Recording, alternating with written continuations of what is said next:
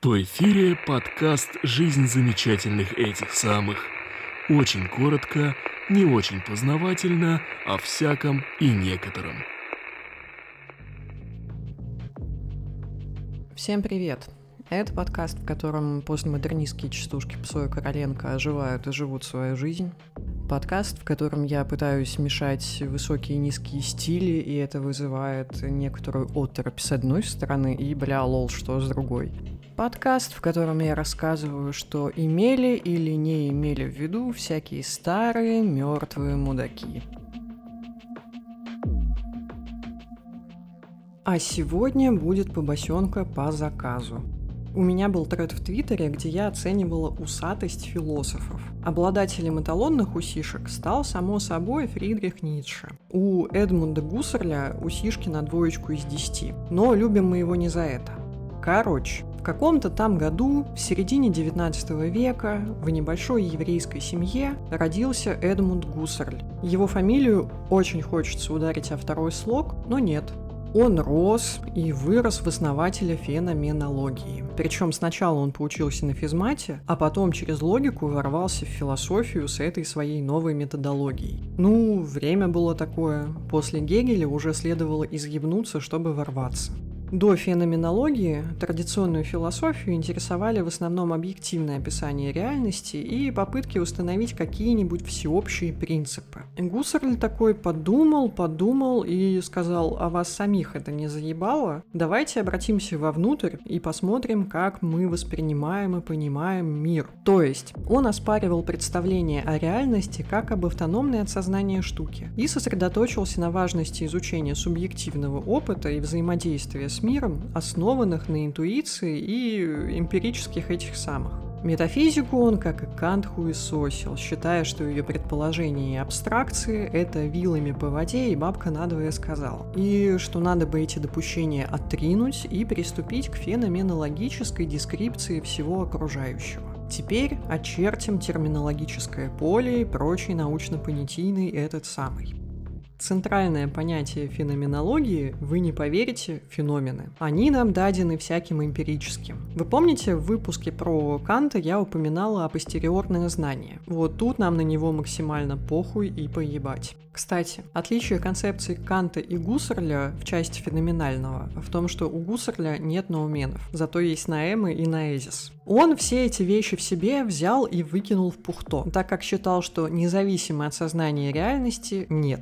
А Кант считал, что есть. Но Кант ничего не мог Гуссерлю сделать, не только потому, что жил в другом городе и был образцово-показательным домосерией, как мы все помним, а в основном потому, что к этому моменту уже давно помер. В общем, Феномены – это прямой опыт восприятия объекта или явления, а последующие выводы – апостериорное знание. Но на это апостериорное знание, повторюсь, максимально похуй и поебать, потому что феноменология анализирует прямой опыт, а не последующие выводы. Например, вот ты попал под дождь промок напрочь вместе с кальсонами, и все твое прекрасное ебальце в капельках дождя. Эти капельки дождя на твоем прекрасном ебальце и есть феномен, промокшие кальсоны тоже.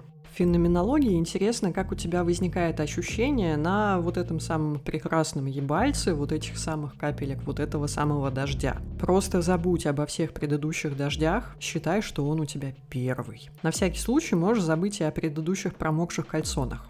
Феноменологии не интересно, почему вода мокрая или что дождь существует в реальности независимо от тебя. Ровно так же интересно делать выводы о внешней реальности на основе твоих внутренних ощущений. Другой пример. Представь, что ты смотришь на наполовину полный или пустой стакан. Гуцерль томно шепчет тебе на ушко «Вергизду алес, вазду уба глязе вайст». Сирич, забудь все, что ты знаешь про стаканы. Посмотри на этот стакан, как будто не видел до этого стаканов. Феноменология стремится описать феномены именно так, как они в этом твоем субъективном опыте предстали. Но описать не только эмпирические данные, но и то, как ты их структурировал, интерпретировал и какие смыслы выдал. То есть, она наделяет тебя максимальной субъектностью, и, наконец-то, хоть кому-то важны твои переживания, эмоции и все остальное феноменологии и психотерапевту. Еще ей интересны разные там межличностные взаимодействия. Например, как воспринимается и интерпретируется вербальное и невербальное в процессе коммуникации. С этим, надеюсь, разобрались. Эпохе это про то, что иногда мы берем предвзятость, предубеждения и разные метафизические постулаты и выносим их за скобки, потому что обращены вовнутрь, а не вовне. Пестрая сумятица, образный захлеб, вертится, смеркается мой калейдоскоп. Кипучее движение кристаллом остановка. То есть, ты ничего не ждешь от наполовину полного или пустого стакана. Он просто является тебе во всей своей феноменальной сущности. Никакого ожидания реальности. Интенциональность. Это про то, что когда ты в сознании, то оно всегда направлено на какой-нибудь объект. Например, на наполовину полный или пустой стакан, или на мокрые кальсоны. Или на явление, например, капельки дождя на прекрасном ебальце. Редукция – это про изучение сущности феномена без привязок к внешнему миру и всяким ненужным нам атрибутам. Например, ты поставил в наполовину полный или пустой стакан букетик полевых цветов, потому что ты дохуя романтичная трепетная лань.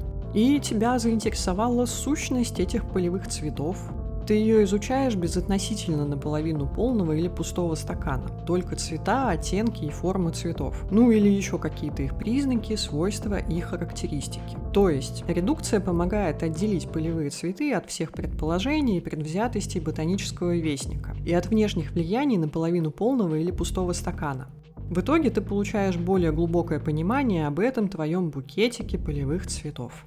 Эйдетический анализ – это про исследование универсальных и неизменных характеристик чего-то для общего понимания сущности и структуры всей категории этих чего-то. Например, все тех же стаканов. В этом случае ты не будешь описывать стакан с его конкретными атрибутами, наполовину полный или пустой, пластиковый и белый, а вычленишь универсальные характеристики, которые делают стакан стаканом.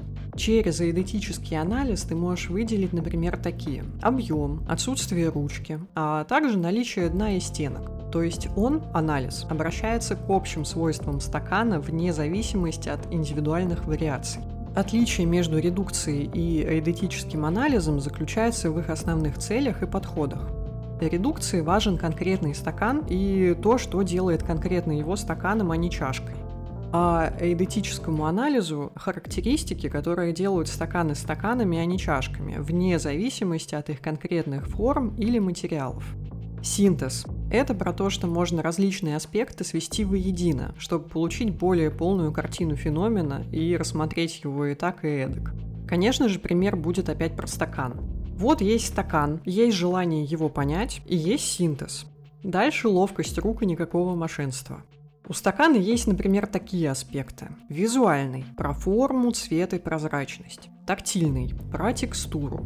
Функциональный – про то, что в него можно поставить букетик полевых цветов, а можно налить всякое, чтобы потом испить всякое какой-нибудь акустический, про то, какие звуки он издает, когда обо что-то ебонькает. Эмоциональный, про то, какие ассоциации у тебя вызывает конкретный стакан. Например, из него батя хуярил водку, поэтому это грустный стакан. Или ты украл этот стакан из заведения общепита, поэтому это задорный стакан. Объединив все эти аспекты, ты выйдешь на новый уровень взаимоотношения со стаканом. Вы спросите меня зачем, а самое главное нахуя. Затем, чтобы замедлить все это свое инерционное и инертное и поотвечать на фундаментальные вопросики про что я такое, что такое реальность и что со всей этой хуйней делать. Ну и затем, чтобы осознать свою субъектность и отношение ко всему окружающему. В конце концов, кто наделит этот ебучий стакан таким ворохом аспектов? Гусарль, что ли? Нет, только и лично ты. Короче, один из способов миновать экзистенциальные кризисы. Кстати, об этом. Феноменология сыграла важную роль в формировании экзистенциализма. Один из ключевых экзистенциалистов, Мартин Хайдегер, вообще был гуссерлевским студентом. Собственно, суть экзистенциализма про аутентичность, индивидуальное существование, свободу выбора, ответственность за свои решения и действия, а еще немножечко про страдания. Дружба Гуссерля и Хайдегера кончилась, когда тот начал переосмыслять феноменологию. Но об этом в одном из следующих выпусков. Или нет. Короче, Неутомимый затейник Гуссерль осуществил некоторый прорыв в философии, сдвинув фокус внимания с того на это самое. Феноменология показала, что мир нихуя не объективный и простой, и что субъективное восприятие на то и субъективное. У кого-то стакан наполовину полон, у кого-то пуст.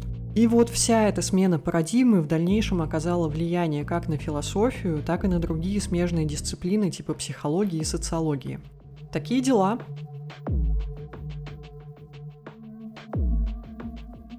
Спасибо за прослушивание. Если вдруг вам интересно зайти в феноменологию не по щиколотке, а по колено, то можете начать, например, с книжки Фридриха Хермана «Понятие феноменологии» у Хайдегера и Гуссерля. Я добавила в описание подкаста свой телеграммовый юзернейм, чтобы что. Во-первых, вы можете написать мне тему для одного из следующих выпусков. Второе, и самое главное, как вы могли заметить, каждый выпуск открывают и завершают разные голоса. Да, я собираю коллекцию. Если хотите стать ее экземпляром, пишите в Телеграм. Напоминаю, подкаст доступен везде, где доступен. Слушайте, шерьте, ставьте оценочки и что-нибудь пишите. Старайтесь не пить кофе во второй половине дня, не смотрите новости по федеральным каналам, мойте руки с мылом, а с вами был... Подкаст «Жизнь замечательных этих самых». Очень коротко, не очень познавательно, о всяком и некотором.